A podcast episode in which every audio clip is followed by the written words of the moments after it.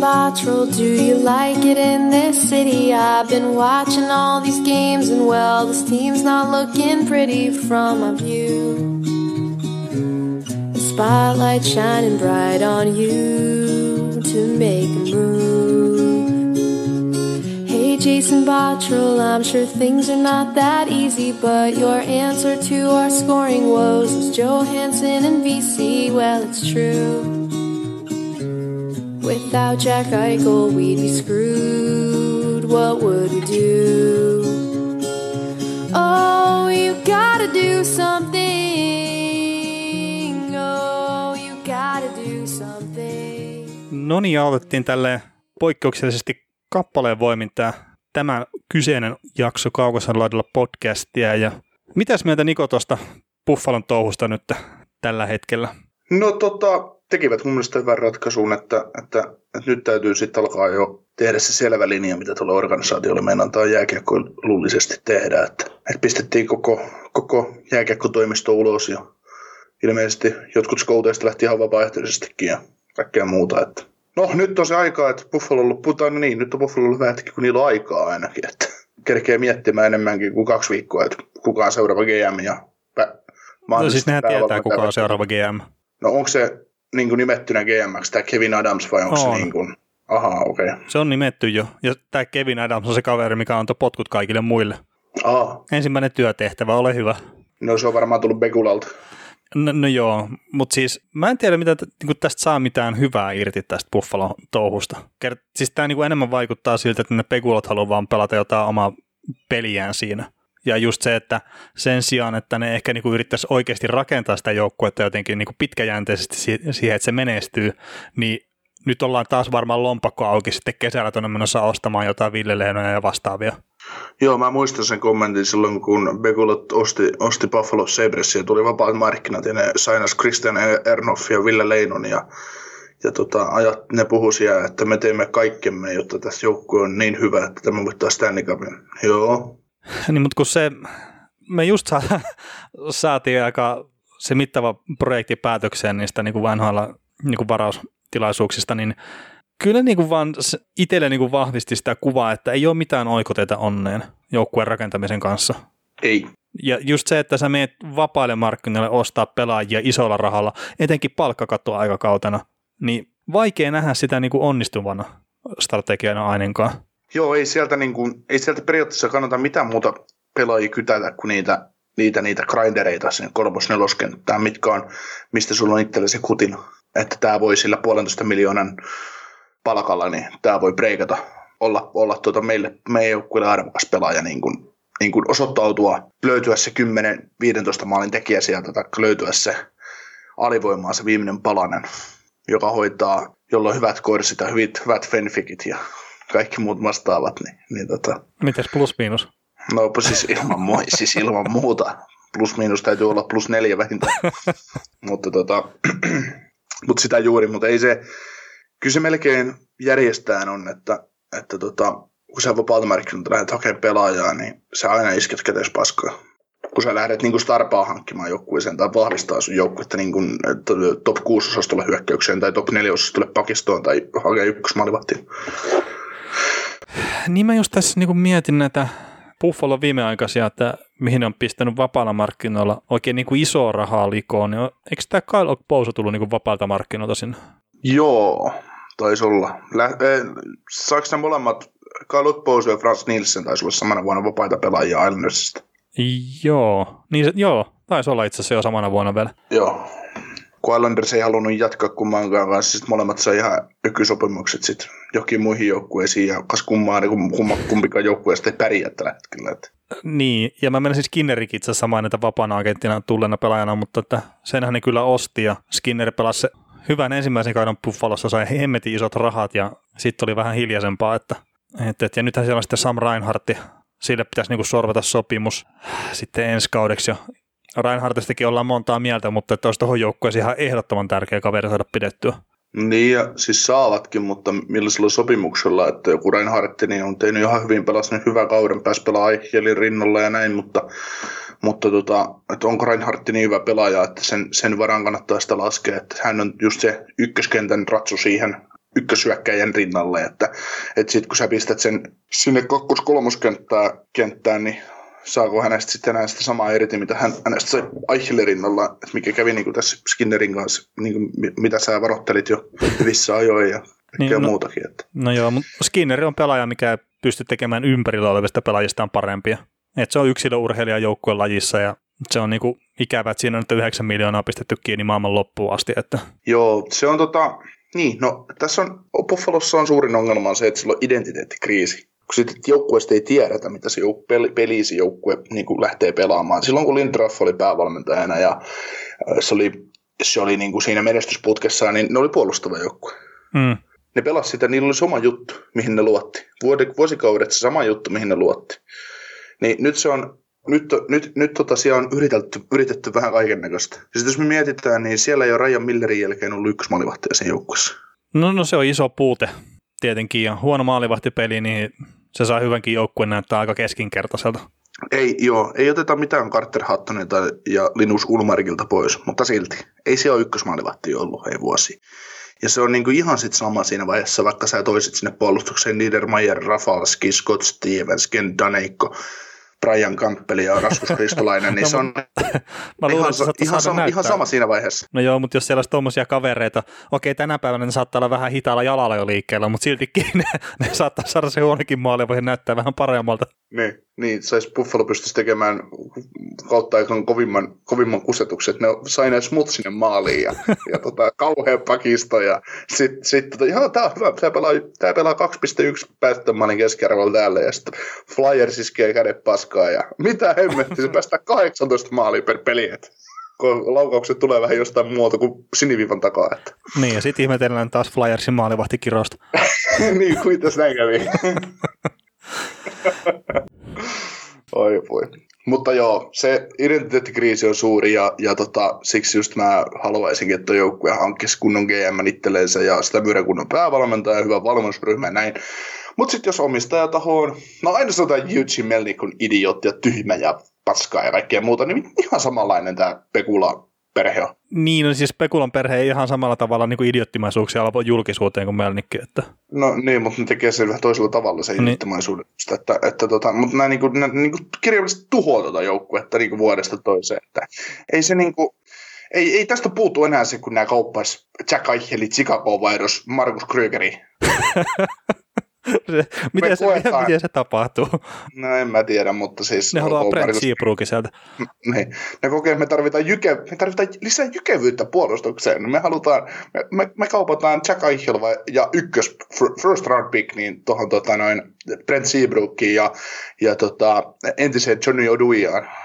Mm. Mutta miten, siis Aikkelin lähtöhän on ihan varmasti niin kuin parin vuoden sisällä tapahtuu. Tuot kertaa tuo joukkue ei tule menestyä pari seuraavankaan vuoteen, mikä sitten meinaa sitä, että Buffalon pudotuspelitön putki niin kuin olisi, se on nyt yhdeksän vuotta, niin sitten jos olisi 11 vuotta, niin se olisi uusi NHL-ennätys. Mun muistaakseni kymmenen on niin kuin semmoinen, missä on muutamia jengejä.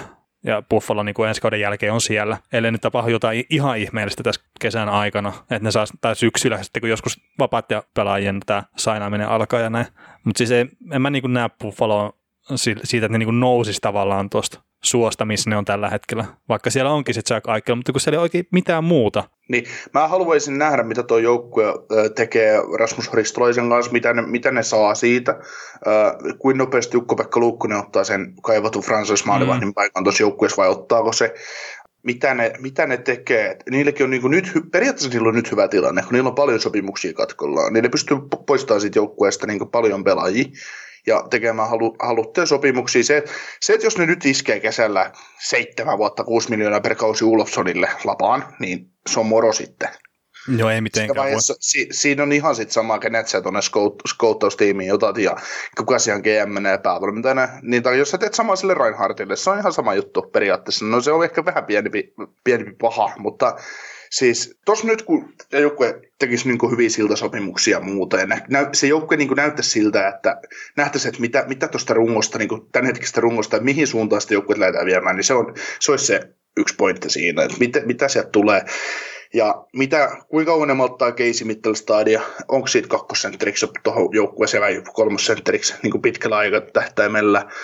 Siellä on paljon se, mitä ne tekee sille pakistolle, mihin muotti ne just ajaa niitä jouk- sitä joukkuetta ja muuta, et, ja kuinka kauan se Kryger on esimerkiksi päävalmentaja. Niin, no kun sitäkin on puhuttu, että sen rooli toimistolla tulisi nousee jossain kohtaa, mutta hän ei ole ilmeisesti halukas ottaa niin kuin isompaa roolia, että GM on GM ja valmentajat on valmentajia, että et, et saa nyt sitten nähdä, että mutta mä niin mietin sitäkin, että kun Ryan O'Reilly piti pari vuotta sitten se lehdistötilaisuuden, missä se kertoi, että peli-ilo on hävinnyt. Ja no se sitten tietenkin teilattiin ihan aika moneltakin eri suunnalta sen takia, että kun se menee tuommoisia päästelee suusta. Ja sitten se myytiin joukkueesta pois alihintaan, ne sai kasan paskaa siitä ja vuotta myöhemmin juhlimestaruutta. Okei, kiva. Mutta sitten tämänkin, niin että oliko se Botterilin valinta vai tuliko se pekuloita sitten se niinku käsky, että nyt nyt on paskakasan pois täältä? Niin kyllä mä luulen, että tämä vaikuttaa semmoiselta tapaukselta tai koko organisaatio, että se, se johto sanelee to, juttuja ja sitten se on ihmisiä, jotka on niinku toteuttamassa heidän päätöksiään, että, että, tota, että ei niinku, no tässä voi ihan hyvin olla, että Kevin Adams on just semmoinen kaveri, että ne niinku, se on johdon sätkynukka ja se lyödään sinne ja tarpeeksi on nuoltu persettä, niin on päässyt, päässyt pestiin ja sitten lähdetään taas rakentaa. Et... Mm. No, kun, no kun siitähän oli jotain spekulaatiota, että tämä Boderil ei halunnut niin kuin jakaa näitä potkuja, mitä Pekulat oli antamassa niin kuin aika isolle osalle staffista.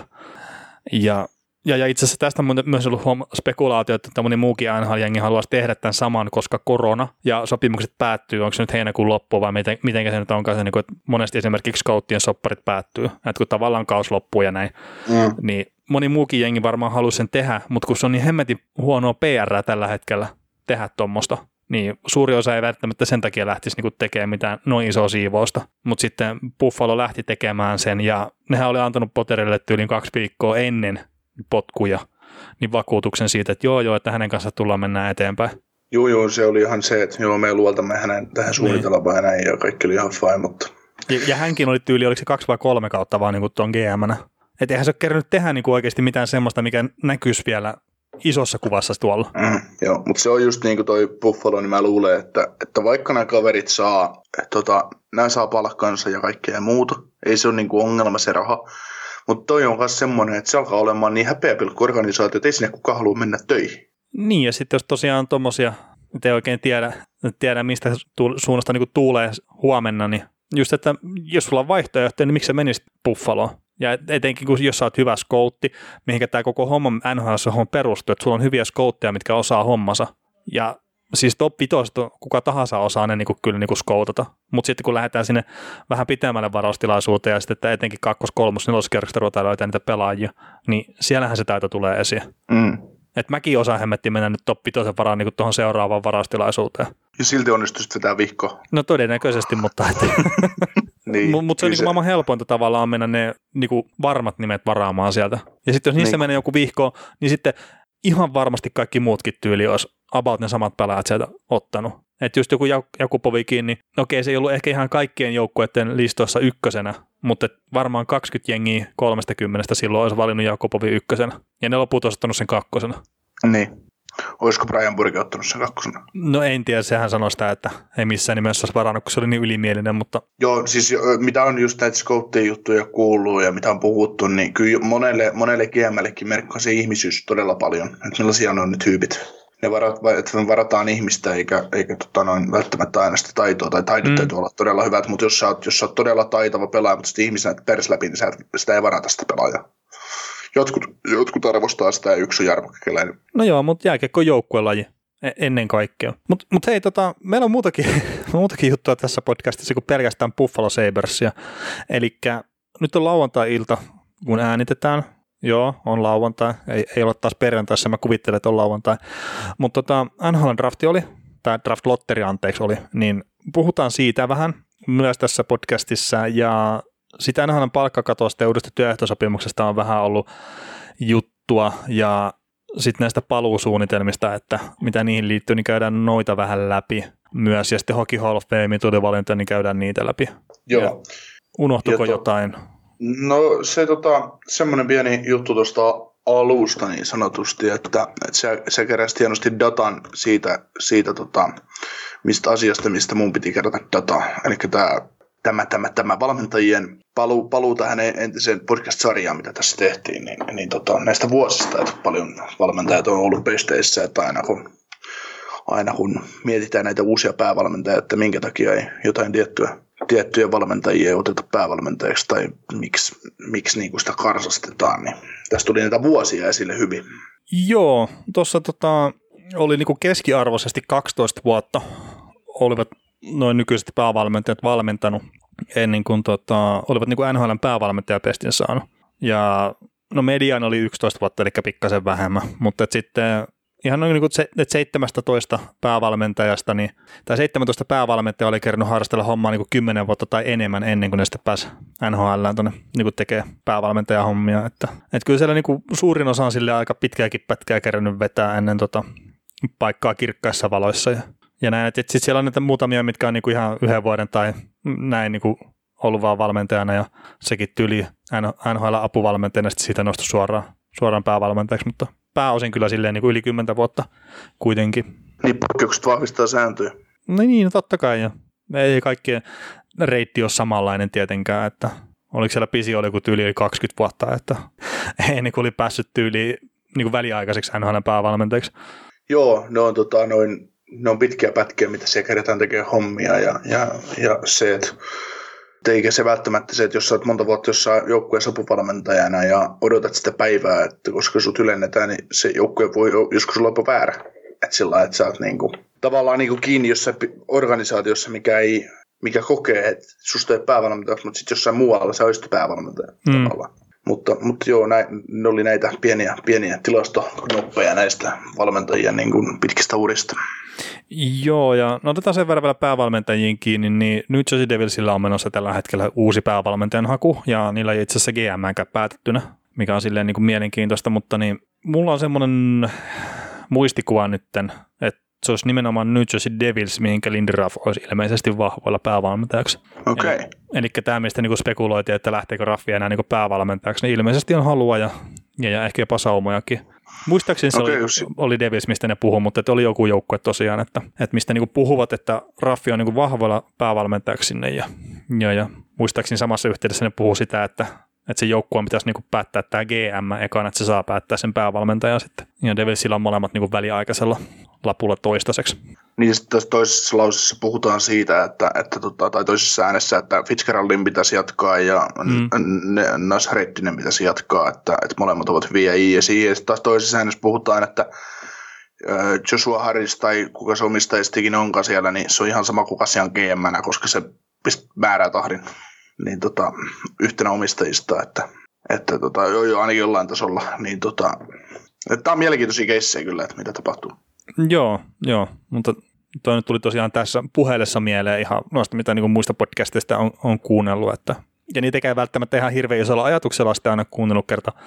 Esimerkiksi tänäänkin tein sitä, että mä, näpyttelin näitä meidän muistiinpanoja samalla, kun mä kuuntelin podcastia, eli se on käytännössä taustameluna ja mulla ei hirveästi äänestä päähän silloin mitään. Oliko meillä jotain kysymyksiä muuten, hei? Vielä. Meillä, oli tämän, meillä oli tähän varaustilaisuuteen liittyen oli kysymys, mutta, tai tähän niin kuin varauslottoa tulevan varaustilaisuuteen, mutta mennään tämä NHL Draft Order nyt läpi ensin. Joo, eli silleen top 8, niin kuin tiedetään, kasista kakkoseen asti, niin kuin, että mitkä joukkueet varaa, että NHL tämä varauslotto oli perjantai lauantai välisenä yönä, ja tuo Buffalo, mistä hetken aikaa keskusteltiin tuossa hetki sitten, niin heillä on kasivuoro. Nyt se Devilsillä on seiskavuoro, Anaheim Ducksilla on kutosvuoro, mikä oli itselleni iso pettymys tietenkin. Kerrat ootit, että ne saa ykkösvuoron. No okei, okay, mutta kutosvuoro. Ää, vitosena ottava Senators, Detroit Red Wings, mikä oli niinku huono joukkue NHL, niin se varaa neljäntenä.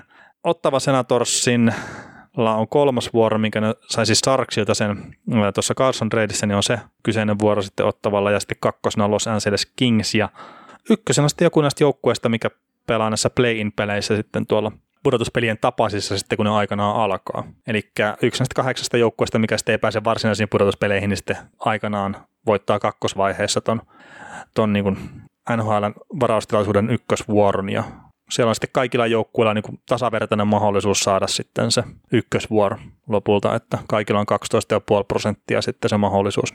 Ihan mielenkiintoista nähdä sitten, että kuka se aikanaan on. Joo, meille tosiaan Instagramin puolella Anton pisti kysymyksen, että mitä mieltä olemme siitä, että placeholder team tai tämmöinen just play-inissä oleva joukkue, niin voi voittaa, saada ykkös first round tai first overallin, niin, niin tota, mitä mieltä saat? No ihan siis silleen, kun katsoo puhtaasti prosentteja, että mikä todennäköisyys oli, että just tuolta niin play-in peleistä pääsee ylipäätään tonne ykköspaikalle, niin tuossa kun laskee kaikkien noiden play-in peleissä olevien joukkueiden prosentit yhteen, niin se on 24,5 prosenttia, eli se on niin toisiksi eniten kaikista, eli vain ja ainoastaan Ottava Senatorsilla oli paremmat mahdollisuudet saada niin kuin yhteenlaskettuna ykköspikki. Niin ihan semmoinen älyttömän iso yllätys ei, ole, ei pitäisi olla. Et toki tietenkin täällä, että jos katsoo näitä tiimaa, A, Team B, JNE, niin siellä on 6 prosenttia, 5 prosenttia ja näin, niin kuin sen yksittäisen joukkueen. Mutta sitten kun laskee nämä kaikki yhteen, niin sitten päästään melkein 25 prosenttia. Niin sitä kautta se ei ole yllätys, mutta mun mielestä se on ihan hemmetin tyhmä, että NHL teki tämän tällä tavalla. Kertaa siellä on suuri osa semmoisia joukkueita, mitkä mun mielestä ei tarvitse nyt sitä apua minkä ne saa sitten tästä Lafrenierestä. Ja kaikkein tyhmin olisi sitten se, että joku Pittsburgh Penguins tai Toronto Maple Leafs niin häviää sitten siellä play peleissä ja sitten ne niinku voittaa sen ykköspikin. Niin, tai Edmonton, ja niinhän tästä tulee käymään. Niin, tai siis, no miksei Blackhawks. Se on ihan selvä, se, niin, se on ihan, se on se on ihan selvä juttu. Niin. Tai sitä lukee kirjoissa. Ei se, vaikka Arizona kuin tippuisi Taylor Hall olisi, olisi siinä niin kuin mukana, niin ei vaan Taylor Hallkaan ei pärjää tälle, tälle asialle. Että siis se, se, näin vaan tulee käymään. Mm. Mutta mut siis loppupeleissähän tämä nyt on niin kuin tehty silleen, että, että kaikki on hyväksynyt tämän, tai en tiedä, kaikki on joutunut hyväksyä sen, mutta että riittävä enemmistö on ainakin hyväksynyt tämän systeemin, ja tämä on ollut tiedossa oleva homma, että näin voi käydä, niin jos se ei ole NHL joukkueelle ongelma, niin en mä tiedä, miksi sitä pitäisi mullekaan loppupeleissä olla ongelma, mutta kun mä ajattelen sitä siitä kulmasta, että se pitäisi mennä ne parhaat varausvuorot niille joukkueille, mitkä on huonoimpia NHL, niin siihen tämä ei sovi. Mm.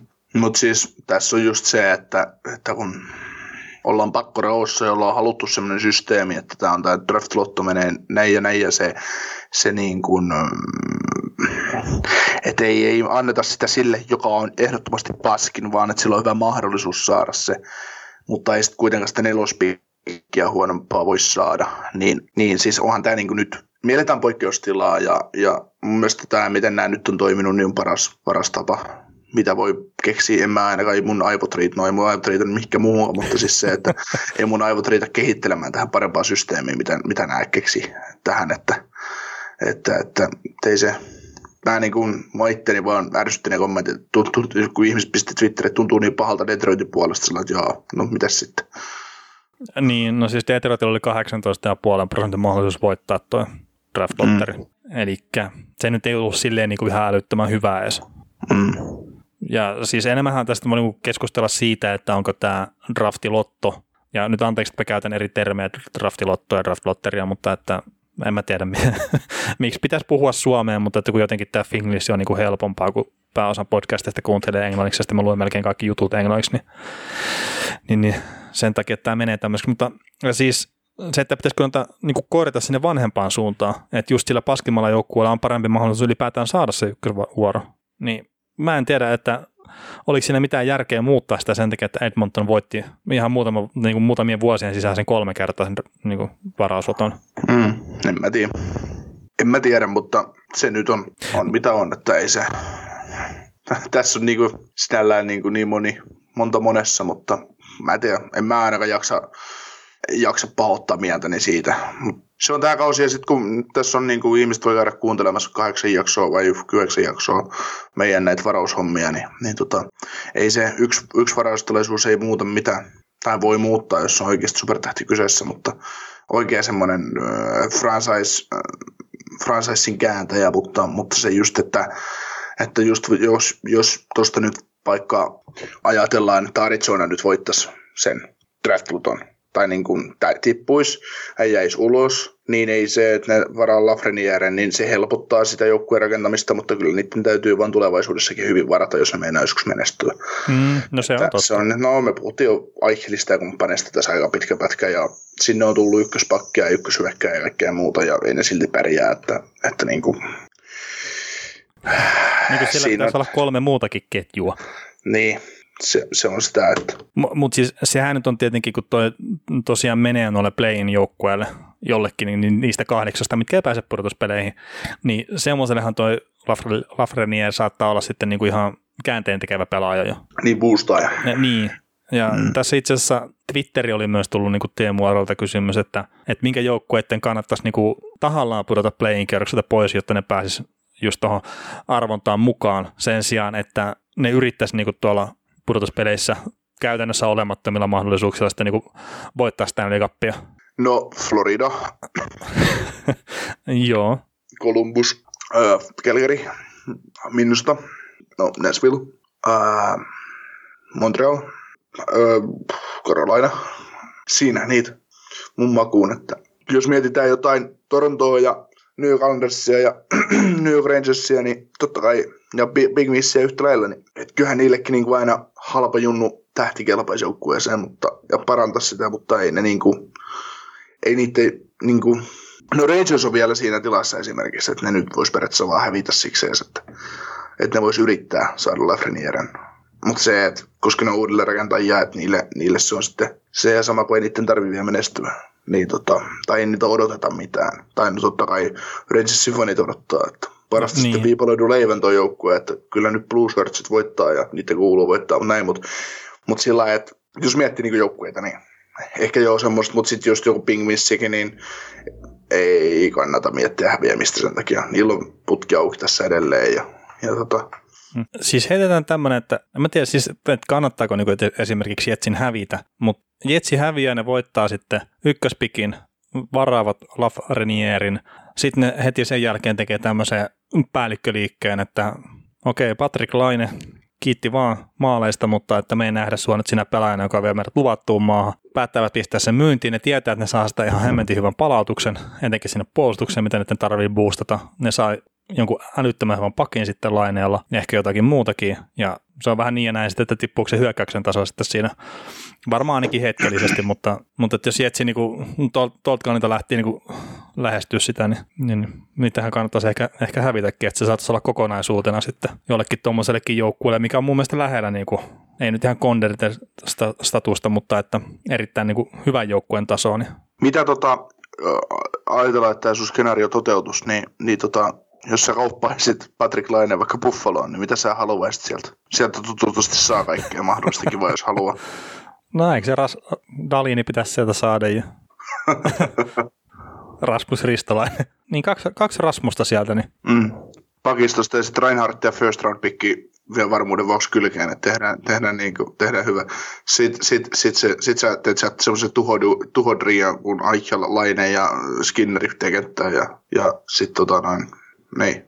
Niin, no mutta ei toi nyt ole ihan ehkä hölmöä fantasiointia, että ei, että keillä nyt olisi ylipäätään niin sen tason pakkia lähteä antamaan, että aina, että kannattaisi liikutella, niin ei niitä joukkueita mm. montaa ole, ja sitten, että minkä takia ne lähti sitä tekemään, niin se on mm. sitten vielä utopistisempaa, että No Karolana voisi olla sitten taas just, niillä on tyyli sen tasoisia pakkeja ja heittää katsomaan, kun pudotuspelit alkaa. Niin. Niin, ja sitten sit niillä on yksi palainen pula tai kaksi palasta pulaa sitten valmiina siellä, ja sitten ne hankkii Puljärven sinne vielä laineen kaveriksi. Terve. No niin, näin tämä tulee menee. Kuulitte se ensimmäisenä on, on, täältä. Onko, Sebast- onko Sebastian Aho niin hyvä pelaaja, että hän saa, hän saa, hän saa jopa Patrick Lainen ja Jesse Puljärven näyttävänä huolta sun hyökkäiltä niin kuin kokonaisvaltaisessa pelissä? tuo, tuo on aika ikävästi sanottu, että Lainekin tehnyt yli 40 maalia parhaalla, että saa näyttää niin kuin nhl pelaajat. no hei, meillä on rimaat. Ja siis on, siis pelastella kaudella paremmin noin niin ihan kokonaisvaltaisestikin, no, joo, joo, mutta joo, ei se nyt vieläkään ole mikään niin kuin Mark Stone kuitenkaan, että ei. eikä tuo ei, ei, mutta siis tota, se olisi oikeasti ihan mielenkiintoista nähdä, että, että tota, jos, jos, jos kävisi tämmöistä fantasiointia, niin, niin tota, jos, jos, niin kuin olisi Laine ja NHL, ne hankkisi sitten Pulujärven siihen vielä kylkeen, niin olisiko Jesse Pulujärvi siinä vaiheessa, niin kuin, pystyisikö se breikkaamaan NHL kunnolla, kun se saisi sen tutun, tutun kentän siihen rinnalle, tai sen, sen, sen minkä kanssa ne teki tuhoja joskus junnuissa. Niin. Mm. No. Kun musta tuntuu vaan, että siis niinku Pulujärvellä että, että se tulee olla niin hyvä eurooppalainen, niin kuin Euroopan kentillä pelaava pelaaja, mutta pystyykö se ikinä pelaamaan riittävän suoraviivaisesti, että se tulisi NHL-pelaajana pelaajana niin kuin hyvä? Niin, ei välttämättä. Että se, se, on se mun fiilis tällä hetkellä, mutta että onhan hänellä niin kuin vielä vuosia aikaa. Niin, niin kuin... mutta, joo, mutta uskallan sanoa, että hänestä ei tule äh, hänestä, ole, hänestä ei ole tulossa Jerome Ikinlan kaltaista Hockey Hall of Fame-pelaajaa. no ei välttämättä. Oliko tuo vinkki siirtyä eteenpäin tuon Hockey Hall of Fame? Oli. Joo, eli tämä on itse asiassa ollut niinku tämmöinen ihan ok uutisviikko, että on tosiaan aikana oli Hockey Hall of Fame valinnat ja sitten oli tota varauslottoa ja, ja no Buffalolla taas ollut oma tuotus niin kuin edellisellä viikolla jo, mutta, ää, mutta Hockey Hall of Famein tosiaan niin Jerome Iginla ja Marian Hossa ensimmäisenä mahdollisena valintavuonnaan pääsivät sisään. Näiden lisäksi sitten Kevin Lowe ja Doug Wilson puolustajat ja sitten tämmöinen kanadalainen naismaalivahti kuin Kim St. Pierre pääsi myös sisään ja sitten Ken Holland meni niin kuin tämmöisessä builder-kategorissa, eli rakentajana sitten meni myös tuonne Hockey Hall of Fameen. Onko näistä mitään ihmeitä sanottavaa sulla? Uh, jos sä löysit Jerome Iginla ja Mario Hossa väliin sentterin, niin kenet sä löysit siihen? Niiden välin sentteri. Mä mietin, että oliko se Matthew Lombardi, mikä pelasi Iginlan kanssa. Kun mietit, siinä olisi aika täydellinen kenttä kyseessä. Ois joo. Mä halusin jotenkin Mark Savardi sanoa tuohon. Mikä ei välttämättä ole sitten niinku oikeasti paras mahdollinen, mutta sitten kun mä niinku Iginlan ja Hossa, niin mä omalla tavallaan niin nämä molemmat maalintekijöinä, vaikka molemmat on myös niin kuin ihan äärettömän hyviä sitten niin kuin kokonaisvaltaisia pelaajia. Niin sitten mä rupesin miettimään just semmoista pelaajaa, mikä pystyy antaa niille syöttöjä lapaa. Niin Mark Savard olisi aika kova, mutta sitten tietenkin Joe Torton olisi myös aika hyvä. Mm.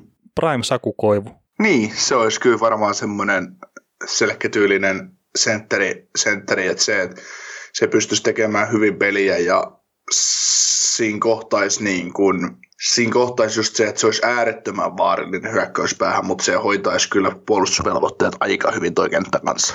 Niin ja siis miet, just niin kuin Koivukin, että mitä se oli ja siis ei tarvitse ottaa prime koivua, vaan miten se pelasi niin kuin ylipäätään, että kun ei saanut tuumaakaan peris missään kohtaa. Mut siis enkä, on... mä tässä, enkä mä tässäkään kentässä näe, että Igilla olisi se kaveri, joka ensimmäisenä selän suoristaa. no ei välttämättä. niin. Se olisi muuten ihan hyvä kysymys, että kuka suoristaa ekana siellä? Kenelle se suoristuu? se voi, no en mä, onko kummallakaan ollut selkävaivoja, ei varmaan ole sen pahemmin, mutta ei ole vielä niin paljon rautaa senässä, että pakko olla aina pikku kyyrsää, että ei suoristu enää. niin. Joo. Joo, ei, ei. mutta siis ikinä oli mun mielestä niinku selkeä valinta, helppo, etenkin just tälleen niinku ensimmäisenä mahdollisena valintavuonna, niin ei, ei mitään niinku vastaväitteitä itseltä. Ja tähän heitetään tämmöinen niin vielä bonus, että hän on lopettanut uransa virallisesti. Toisin kuin tämä Marian Hosse, jolla on vielä sopimusta ensi kausi. Niin, se, en mä tiedä, siis Marian Hossa kuuluu Hockey Hall of Fameen, ei, ei mitään pois siinä, Joo, mutta se, että minkä, ei, minkä takia se täytyy kesken sopimuksen tyylin sinne napataan, että oliko se nyt vähän kiire sitten, että saada se sinne, että se Kevin Lowe odotti kuitenkin aika monta vuotta kauemmin ja enemmän on Stanley Cupia hankittuna, että niin, kun sitä voidaan ihan oikeasti kysyä, että onko Kevin Lowe niin kuin Hockey Hall of arvoinen pelaaja. Niin, että niin, niin. sä oot sattunut pelaa Edmontonissa sitten oikeaan aikaan, niin onko se nyt riittävä? Mm. Et Doug Wilson oli sentään niin kuin yksi kaikkien aikojen parhaita NHL-pakkeja. Mm. Oliko, se oli niin kuin ihan, olisiko se top 5 vai top 10 silloin, kun se lopettanut uransa niin puolustien pistepörssissä kaikkia aikoja. Niin se on ollut hyvä puolustaja. Mm. Ja Kevin Lowsta siinä oli hienoja kommentteja, kun sitä dissattiin sitä nostoa niin Hockey Fall of Fame, että sitten se oli sitä kommenttia että tosiaan, että kysykää Grant Föriltä asiaa. Niin, no. Ja Fyri, Fyri antoi siihen ihan hyvin valideja kommentteja, että kun se kaveri on paljon muutakin kuin tehopisteet ja kaikki muut. Että, että tota. Mutta toki siis se olisi ollut kummallista, jos tämmöinen, tämmöinen Kevin Lowe olisi valittu tavallaan just tällä samanlaista kuin Inla. Sitten sitä oltaisiin voitu vähän niin kuin kyseenalaistaa, mutta se, että kun tässä vuodet kuluu ja niitä ruvetaan miettimään niitä pelaajia, pelaajien ansioita ja millaisia persoonia ja kaikkea muuta. Mä luulen, että Hockey Hall of Fame vaikuttaa myös ansioiden lisäksi se, että tota, mitä, mitä sä oot tehnyt sille pelille ja muuta. Niin. niin, ja siis totta kai kun ihmiset on kyseessä, niin sekin varmasti vaikuttaa, että minkälaiset suhteet sulla on sitten näihin valitsijoihin, mm. että, että siellä Jos... on kuitenkin semmoista aika pitkä linja jääkiekko isäntää sitten päättää näistä asioista, ja mä veikkaan, että Kevin on suurimman osan kanssa niin kuin ihan ok väleissä. Mm. En nyt sano, että se on niin kuin kaverikortilla mennyt sisään tuonne, en tietenkään, mutta että siis tuommoista sitten vaikuttaa. Mm. Niin, mutta se just, että aina sit voidaan kysyä, että kuinka monta yli seitsemän tai seitsemän Stanley Cupin kaveria on jäänyt ulos Hockey Hall of Fameista, niin Niitä oli muutama. Mä näin sen mm. listankin jossakin, mutta niitä oli niinku ihan, ihan muutamia niin, vaan. Se, että jos Montreal voitti joskus 18 mestaruutta putkeen, niin, niin tota, ei ne voi vain jokaista joukkuetta sinne valita, että se, se on ihan vaan selvä asia. Mutta, niin, ja sitten mutta tietenkin, se... jos on kaksi joukkuetta ollut taistelemassa tylistä näköisesti jossain kohtaa, niin... niin, niin, niin se on, se on vähän, vähän tiukkaa, mutta, mutta joo, en mä niinku, no mä, mä, mä, mä niin huono sanoa of Fame valinnoista, mitä mä pystyn me 20 vuoden päästä puhumaan niistä paremmin. kun mulla on joku käsitys sen paremmin. Musta no kyllä mä nyt ikinä ja hossa ne kuuluu, ne kuuluu jo mun, mun niinku aikaa ja Ken Hollandin mestariteokset tiedän, että ja näin, mutta sillä ei, nämä on vaan nämä on kivoja muisteluita. Joo, tässä oli neljä kaveria semmoisia, millä on kuusi kannua tai enemmän, mitkä on päässyt Hockey Hall of Fameen, että tämmöinen kuin Claude Provost on yhdeksän kannua voittanut, ei ole seitsemän kannun Guy Talbotti ja sitten on kuuden kannun Ralph Backström ja Larry Hilman. Joo, kuinka monen, kaveri, kuinka näistä kaverista elää vielä? Ei mitään hajua, ei ollut, tuossa ei ollut niinku edes mitään vuosilukuja, niinku, että milloin on pelannut ja ihan voin tunnustaa, että yhdestäkään kaverista en ole koskaan aikaisemmin kuullut. Mutta mä en ole myöskään semmoinen niin ihan maailman kovin historian tutkija niin jääkiekon suhteen, että, että varmaan niin joku nyt sitten pahotti mielensä tästä, että kun en ole kuullut tuommoista kaverista, mikä yhdeksästä Stanley voittanut, mutta, mutta, mutta itse, itselläkin enemmän ehkä siihen niin kuin, sillä äälle, tämä oma tietämys tästä lajista kuitenkin rajoittuu, kun on itse seurannut kyseistä lajia. Että. Niin, kyllä tässä, kyllä tässä sai sitten kukin, kukin tota noin, historiankirjoista aika paljon lukea että, ja muistaa niitä asioita, jos niitä haluaisi niin mennä. Aloittaa NHL vuodesta nolla. Niin, kyllä. Hei, miten tota Kevin kun nyt valittiin Hockey Hall of Fame, niin tuossa oli muistaakseni Hockey Central ihan mielenkiintoinen keskustelu siitä, että kuuluisiko Adam Food niin päästä puolustavana puolustajana sitten niin Hockey Hall of Fameen?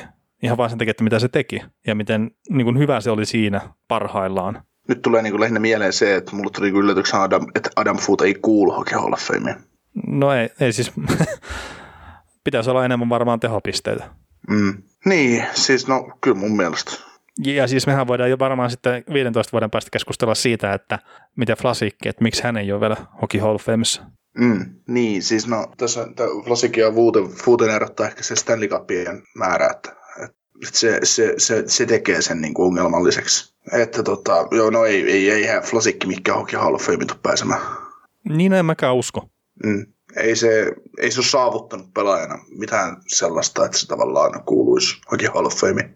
Mm ei sinne pidä, ei sinne pidä päästä kavereita, joka, niin, no mä en nyt taas puhun itteni pussiin, mutta se, että, että, että, että sä, sä, niin kuin, sä nyt oot ollut tosi hyvä pelaaja, mutta sä et ole voittanut mitään.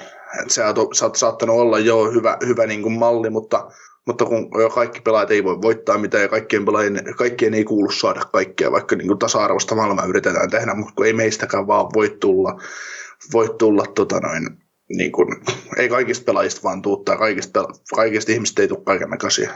Hmm. Et se on niin kuin, no ok, niin Vlasik, mä luulen, että Vlasik tarvii se Stanley Cupin ja se tarvii taistelun siitä Norris Trofista.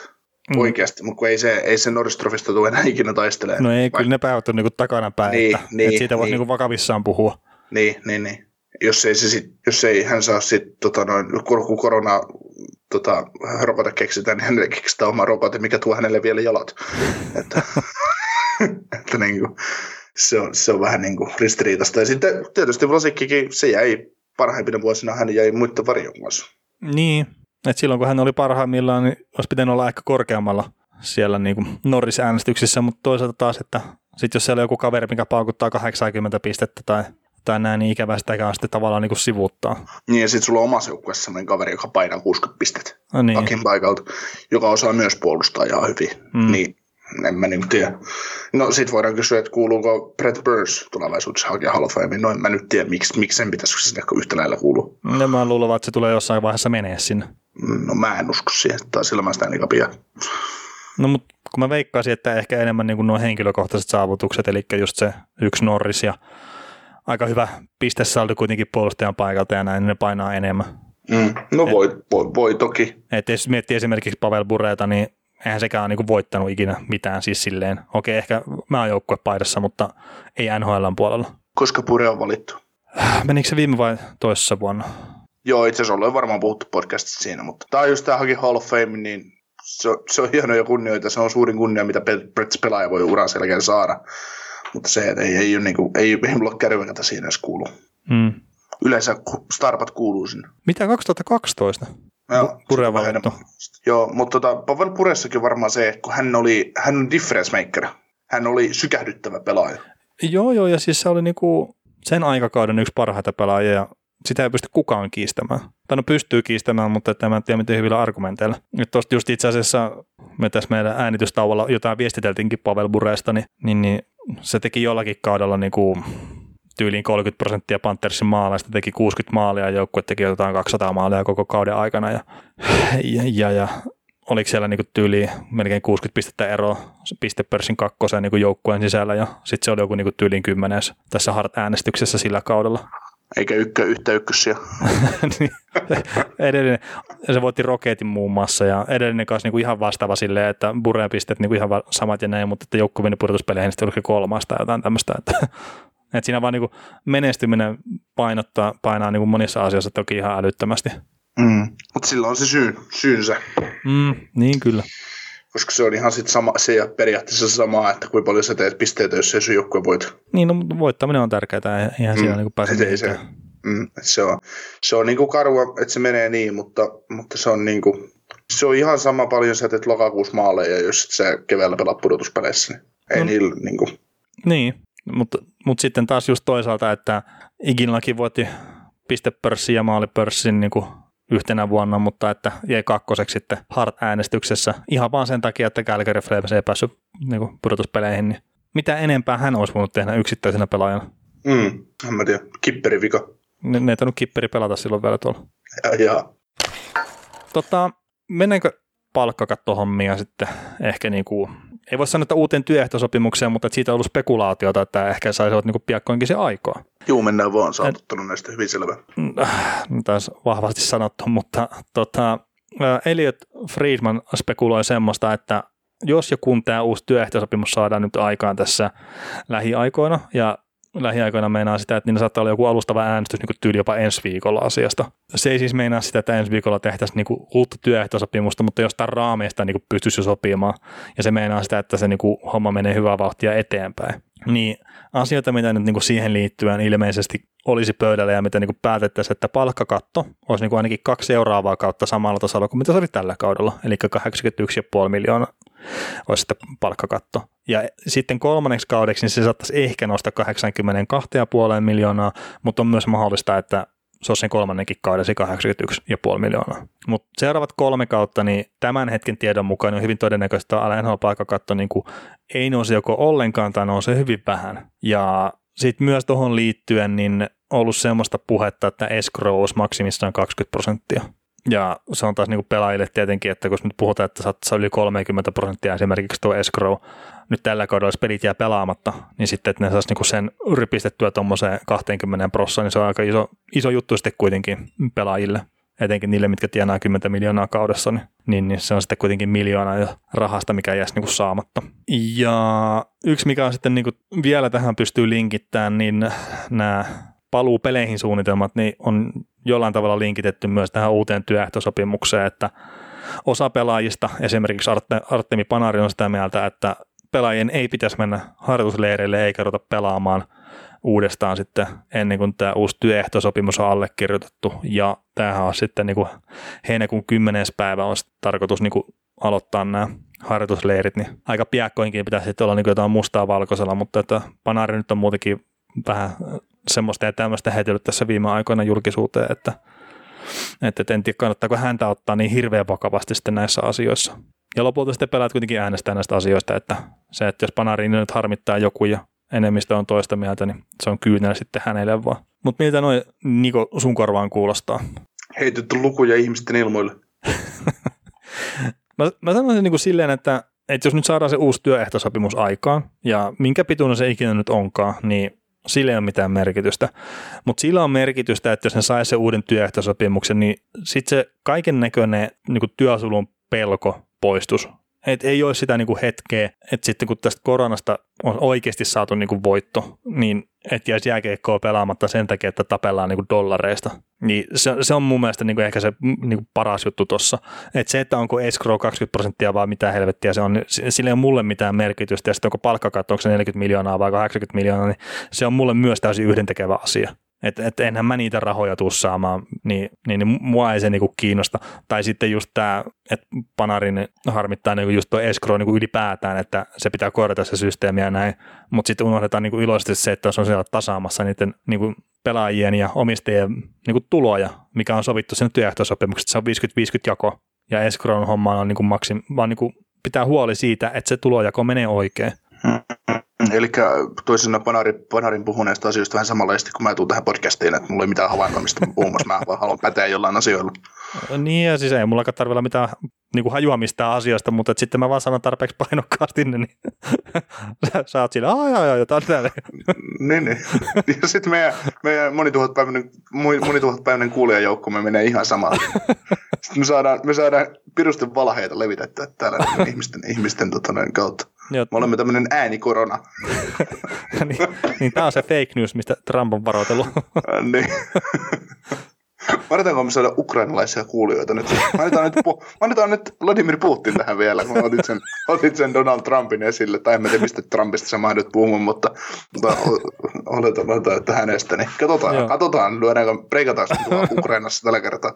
Joo. Tämä on ihan, tämä on ihan, tämä on ihan outside, outside the box, mutta... mutta tota. Joo, ja no pakko nyt mainita, kun sä tuon esiin, niin jos, joskus ihmeteltiin, että minkä takia meille tulee Ukrainasta niin tälle meidän podcastille niin suhteessa ihan älyttömän paljon kuuntelukertoja. Ja sitten me niin mietittiin sitä, että ei ole podcastissa ikinä puhuttu mistään niin poliitikkoasiasta tai muista, mutta me oltiin sitten joskus niin keskusteltu ennen sitä podcastia jotakin niin just Putinista ja Trumpista ja jotakin niin kuin, ihan täysin typerää juttua mun mielestä, mutta että sitten sen verran niin foliohattu meni päähän, että että kun oltiin puhuttu näitä tämmöisiä asioita, sen kun ruvettiin äänittää, niin sitten rupesi tulla sitä Ukrainasta niitä kuuntelukertoja, sitten hetkinen, että, että mikä juttu tämä nyt on, mutta ilmeisesti sattumaa vaan. Mutta nyt jos tulee sieltä niitä kuunteluita, niin sitten se on ihan selkeä, että, että joku tiedustelutaho meitä kuuntelee sitten. Niin, meiltä, meitä kuuntelee vain tärkeitä niin. ai, ai, ai, ai. Mä lupasin meidän Instagramissa ja Twitterissä ja joka paikassa, että me tehdään hyvä jakso tästä. Niin taas, se, no. sä valehtelit taas. niin taas, aina vielä. Mutta joo, siis toi, mitä tulee tuohon Panariin, niin escrow-huuteluun, että täytyy tehdä muuta, muuta, niin no kuulostaa just enemmän siltä, että, että, tota, että tosiaan, että kaveri ei ole niin perillä siitä, mikä se homman idea on ja että miksi häneltä nyt viedään palkasta ja näin. No se voi ihan itse asiassa olla mahdollista, kun jos on venäläinen ja jääkiekkoilija, niin se voi vaan mennä ohi. Niin ja siis kyllä mä ymmärrän se, että sä teet niinku 11,6 miljoonaa, vai mitä se onko se Panarinin niinku tarkka sopimus, niin sä teet semmoisen sopimuksen ja sitten se on niinku kuitenkin, että no ei tämä nyt ole se sun oikea sopimus, tämä on ekana 20 pinnaa näistä rahoista tänne ja katellaan sitten jossain kohtaa, että paljon sä saat takaisin. Niin onhan se nyt niinku tyhmä systeemi.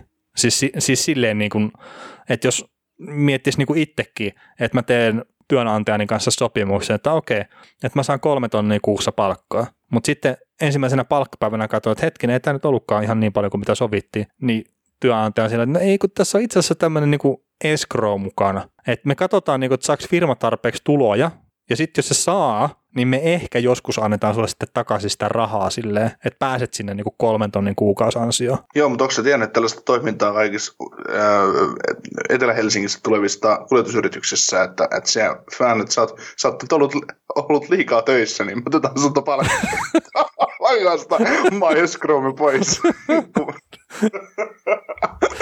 Ai, ai. No mä, mä en ole Etelä-Suomessa ollut kyllä yhdessäkään kuljetusfirmassa töissä, että en ole ollut tietoinen tämmöisestä. Niin, Etelä-Helsingistä tulee aina näitä näitä tota, tämmöisiä, tämmöisiä yrityksiä, niin saattaa välillä toimia näin, että sä olet nyt liian pitkään ollut töissä, niin me otamme omamme tästä. No sehän kuulostaa niin kuin järkevältä. No, se homma toimii. Joo. Se on hyvässä putkessa. Kyllä. Mutta joo, on se, on se jo ihan totta, mutta se just, että niin kuin, tässä on just ne pointit, että, että mitä, mitä sitten, että jos escrowta ei olisi, että, että se olisi palkka, olisi pienempiä sopimukset olisi pienempiä ja joka tapauksessa käteen jäävä summa olisi tavallaan, no mä luulen, että tässä tapauksessa käteen jäävä summa on isompi. Niin, no se saat, saattaa olla, mutta tuossakin niinku, kun nyt tätä ennen koronaa, kun mietittiin, että mikä on ensi kauden palkkakatto, niin se oli 84 miljoonaa viiva 8,2 miljoonaa, oli miten kuin NHL antoi näitä lukuja. Ja 84 miljoonaa olisi ollut ilman, niin kuin, että NHL-pelaajat olisi käyttänyt nollan prosentin inflaatiokerrointa, niin se olisi ollut 84 miljoonaa. Ja sitten jos olisi käyttänyt täyden 5 prossaa, niin se olisi ollut 88,2 miljoonaa. Eli siinä olisi niin semmoinen 134 miljoonaa tullut semmoista niin heittomerkeissä leikkirahaa lisää sitten niin sinne hiekkalaatikolle. Ja sitten kun sä tolla tavalla sen niin taas kerrot, niin okei, 134 miljoonaa lisää rahaa niin pelaajille jaettavaksi keskenään, niin sehän on paljon rahaa, niin kuin sopimuksia. Mm.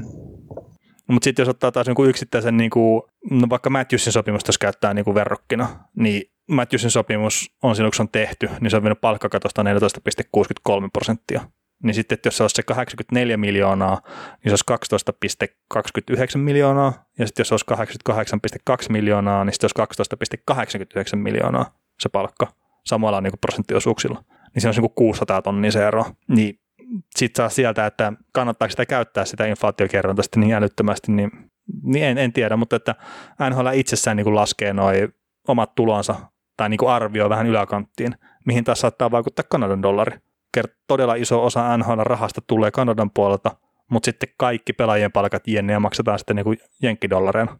Niin sitten, että kun Kanadan dollari on ollut aika heikko tässä viimeiset pari vuotta, niin se, se saattaa olla se niin kuin yksittäinen iso syy, että escrow on ollut niin paljon kuin se on ollut. Mut, e- niin, asiat johtaa aika moneen asiaan ja, ja, ja tota, meistä ei varmaan koskaan tule NHL talousneroja. No ei varmasti tule kyllä, että, että tässä on niin, niin paljon kyllä kaikkea semmoista, niin kuin mitä pitää ottaa huomioon ja, ja, ja sitten kun sekin on vielä puhetta, että mitkä on niin jääkeikkoon liittyviä tuloja, että mitkä kaikki pitää ottaa huomioon. Ja siitäkään ne pelaajat ei ole niin yksimielisiä sitten omistajatahon kanssa, niin, niin, niin se on niin kuin todella hankala systeemi, mutta että escrowmista pelaajat on huolissaan, niin sen pointti on kuitenkin se, että se varmistaa sen, että tulot menee tasan 50-50. Ja mä en keksi niin kuin nopeasti mitään parempaa systeemiä tuohon. Kerta mä pyörittelin päässäni semmoista, että entäs jos niin kuin mentäisiin vaan sillä tavalla, että pelaajat tota, että ei puhuttaisi niinku dollarimääristä, vaan puhuttaisiin sitä prosenttiosuuksista. Että just esimerkiksi se Matthews saa sen, no, sanotaan, että se saa vaikka 15 prosenttia palkkakatosta. Ja sitten tietenkin 100 prosenttia asti voisi käyttää sitä palkkakattoa. Ja sitten jossain kohtaa, kun tiedetään niin tilit, niin sitten tiedetään, että Matthewsin 15 prosenttia, niin se meinaa sitten sitä, että se saa 10 miljoonaa vaikka palkkaa siltä kaudelta. Niin, että maksettaisiin periaatteessa mediaania palkkaa jokaiselle pelaajalle pitkin kautta ja sitten maksettaisiin kauden päätteeksi se oikea summa. Niin se erotus, mutta että niin. kun, kun mä, mä jään niin siihen kiinni, että pitäisikö niillä olla sitten joku niin tyyli 10 tonni kuussa, minkä ne saa niin, niin, sitä perusrahaa niin kuin ulos ja sitten sen jälkeen maksetaan se erotus sitten jossain kohtaa, mutta kun noissakin on mennyt noissa escrow niin tasaamisissa, niin se on mennyt vuosia, että ne on saanut ne tilit selväksi. Niin en, en mäkään välttämättä halua sitten ottaa niin kuin montaa vuotta jossain, että jos mulla on 15 pinnaa niin kuin sitä joukkueen palkkakatosta kuuluu mulle, niin että haluaisin ottaa kahta vuotta vaikka sitä, että mä saan sen rahan tilille. Mm. Mutta sitten siinä vaiheessa tehtäisiin sopimuksia, jotka ovat etupainotteisia ja signing bonuksia täynnä. Niin, mutta kannattaisiko niitä tehdä sitten, jos se nousee se prosenttiosuus isommaksi? Mm. Kun mä luulisin, että siis joku tuommoinen systeemi saattaisi poistaa sen, että esimerkiksi 33-vuotiaille pelaajalle tehdään kahdeksanvuotinen sopimus, kun se olisi pakko tavallaan se palkkakattoprosentti pitäisi olla aina sama joka vuodelle. Niin. Tai ei nyt tietenkään pakko olisi olla sama, mutta että se olisi niinku, mun päässä se olisi niinku loogista silleen. Ja sitten eihän kukaan tietenkään tiedä että mikä se palkka on, kertaa se riippuu niistä tuloista ja se on toinen epäloogisuus, mutta sitä mä vaan niinku pyörittelin tuossa päivällä päässäni, että, että olisiko tässä niinku joku toinen systeemi. Et toki siis NHL voisi tehdä sillä tavalla, että, että ne maksaisi niinku, tavallaan sen ylimenevän osan kyllä pelaajille, mutta sitten palkkakatto olisi joku 20 pinnaa pienempi. Niin mä en usko, että ne lähtisi siihenkään. Olisi se hienoa, kun lähdetään heinäkuun ensimmäiseen päivään. No niin, nyt Toronto Maple Leafsillä on 4 prosenttia palkkakatossa tilaa. niin, kun olemassa olevien pelaajien, tai niin kuin niin pelaajat, joilla on sopimus nyt, niin niitähän pitäisi leikata sitten se. Ei, mutta siis silleen siis niin kuin oikeasti pitäisi tehdä kerta ei ne voi niinku, just nämä Panarit ja Matthews ja kumppanit, niin en nyt voi tietenkään syödä niiden pelaajien palkkapussista sitä rahaa niin, niin älyttömästi, jotka tulee nyt liikaa. Et eihän siinä ole niinku mitään järkeä, että siellä on niinku muutama kourallinen pelaajia vei niinku ison osan NHL palkkakatosta veisi. ja sitten ne muut niin joutuisi murusilla tulee toimeen. Mm. Mutta joo, ei, ei kai siinä, tota, pitäisikö meidän mennä NHL paluusuunnitelmiin ja sitä kautta ehkä sitten saada hiljalleen tätä hommaa myös pakettiin. Joo. Mutta tota, tosiaan heinäkuun 10. 10. päivänä niin olisi tarkoitus siirtyä vaiheeseen kolme ja silloin alkaa nämä NHLn harjoitusleirit. Ja se nyt on vielä niin kuin auki, että missä kohtaa niin kuin pelit sitten itsessään alkaa, mutta heinäkuun loppu, elokuun alku olisi tällä hetkellä se niin kuin oletusarvio siitä. Mutta liikan ja NHL pelaajayhdistyksen pitää sitten vielä niin kuin tehdä niin kuin sopimus siitä, että pelit oikeasti jatkuu. Että tämä nyt on vaan niin kuin tällä hetkellä se tieto, että kymmenes päivä pitäisi sitten niin kuin tavallaan harjoitusleirien alkaa. Ja tässähän tietenkin kuviteltiin jo, että nyt kovasti jarrua painetaan, kun oli tota, Tampalla oli näitä koronatapauksia ja sitten se oli kolme siis pelaajaa ja henkilöstöstä oli ja sitten muun muassa pelaajista niin sitten ilmoitettiin, että Auston Matthewsilla on korona. Siitäkin nousi ihan hirveä kohu. No joo, kun siis nämä on ollut vähän semmoisia, niin että, että etenkin kun on niin kuin sairastapauksista kyse, että onko lehdistöllä oikeutta kertoa sitä, että se on Matthews. Ja se on ainut pelaaja, mikä on nimetty, muistaakseni ainakin niin kuin NHL puolelta, että Auston Matthewsilla on korona. Ja sitten, että onko sillä korona vai onko se sairastanut jo korona, niin en ole niin tarkkaan niin perehtynyt siihen. Joo, se oli just se Steve Simmons, joka siitä tuli mun mielestä ulos, se kommentoi sitä asiaa kyllä hyvin, kun NFL-tähti Ezekiel Elliottilla ilmeisesti oli ollut korona niin tota, mikä sen tekee niin kuin, samanlaiset ne on pelaajia ihmisiä, että mikä sen erottaa loppupeleissä. Niin, no se on eri asia, jos NBA tulee niin kuin itse niiden kanssa NFL. ulos. ne, no NFL, no NFL, mutta NBAkin on tullut, niin kuin, että, että niiden pelaajien nimiä on kerrottu, jos ne pelaajat on itse halunnut kertoa, niin se on eri asia, mutta että sitten just se, että sä meet kertoa sen pelaajan puolesta sen, sen tiedon, niin en mä tiedä siis, kun mä oon muutenkin niin kuin itse sitä mieltä, ja tämä on nyt vaan mun henkilökohtainen mielipide, että lehdistön oikeutta kertoa erilaisia tarinoita ja asioita niin kuin lehdistön vapauden puitteissa, niin sitä liioitellaan etenkin tämmöisessä urheiluhommassa. Ei siellä välttämättä niin kuin ole niin älyttömästi niitä juttuja, mitkä on oikeasti ihan äärettömän tärkeitä ja aina on pakko päästä kertomaan. Mm. Et mä ymmärrän niin just politiikan puolella ja tolla, että juttuja tongitaan ja tehdään niin taustatöitä ja yritetään saada preikata niitä juttuja ihan sen takia, että ne hemmetti päättää maiden asioista sitten ne ihmiset. Mutta mm. NHL, NBA, NFL, JNE, nämä on viihdettä. Niin.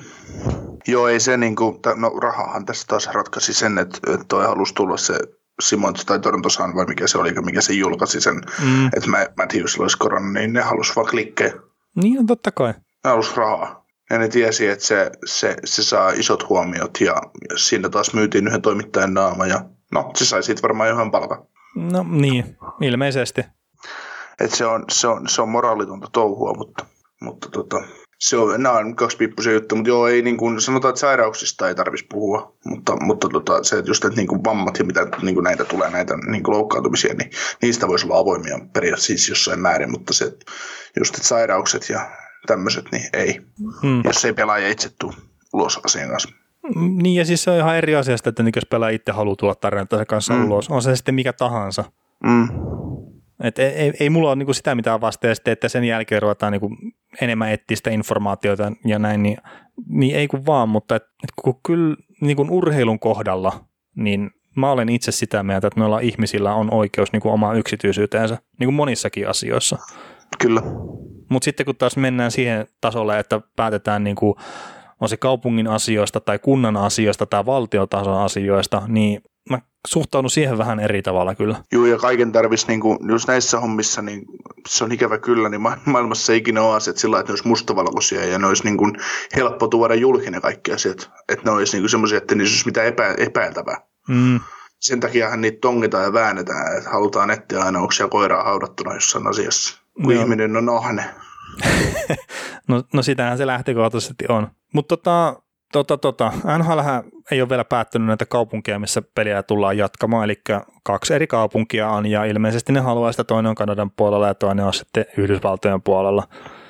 Tällä hetkellä niin kuin mun käsityksen mukaan mukana valintaprosessissa on Los Angeles, Chicago, Edmonton, Las Vegas ja sitten Toronto. Ja yksi kaupunki, mikä oli vahvasti mukana, oli oli tuo Vancouver, mutta että se sitten niin kuin edelleenkin mun käsityksen mukaan tippu vähän niin kuin sen takia pois tuosta valintaprosessista, että siellä ei niin kuin terveysviranomaiset ollut varmista, valmiita tekemään niin kuin minkäännäköisiä poikkeuksia sitten NHLn takia näihin omiin säännöksiinsä, mikä sitten herättää vähän kysymyksen siitä myös, että ettikö NHL nyt sitten vaan semmoisia kaupunkeja näihin pele, pelien jatkumisiin, jotka sitten olisi ehkä vähän valmiimpia sitten niin kuin venyttämään näihin koronaan liittyviä säännöksiä heidän takiaan, vai että mikä on tämä homman nimi, mutta, mutta sille niin huolenaiheita myös vähän herättää tämä, että, että jos niin kuin terveysviranomaisten nihkeyden takia esimerkiksi Vancouver on tippunut pois valintaprosessista, etenkin kun Vancouverissa mun ymmärtääkseni koronatilanne on ihan äärettömän hyvä, kun sitten Niin, taas mut ver- se on- vertaan, vertaa tähän Las Vegasiin, missä esimerkiksi niin kuin tuolla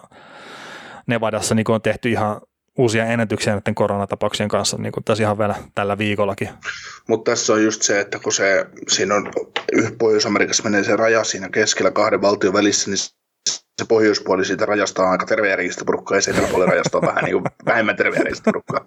Se, se on on- ongelma, ongelma on siinä, että lähes mikään ongelmaa, mutta kanadalainen, kanadalainen on vähän varu, varulaa enemmän mitä tämä mitä tää jenkki, mutta et mä tavallaan ymmärrän sen, että Vancouverissa suojellaan, suojellaan tavallaan, että kun Kanada on saanut näin ilmeisesti aika hyvin kuri isoksi maaksi. On joo, ja sitten kun niin Edmontonissakin mun käsittääkseni, niin siellä on niin äärettömän hyvä tilanne. Toronto on vähän niin nihkeämpi, mutta se on myös aika iso kylä, että, että, että ei siinä, mutta että siinä niin Jenkkien puolella se homma, se on lähtenyt niin uudestaan lentoon, sanotaan näin.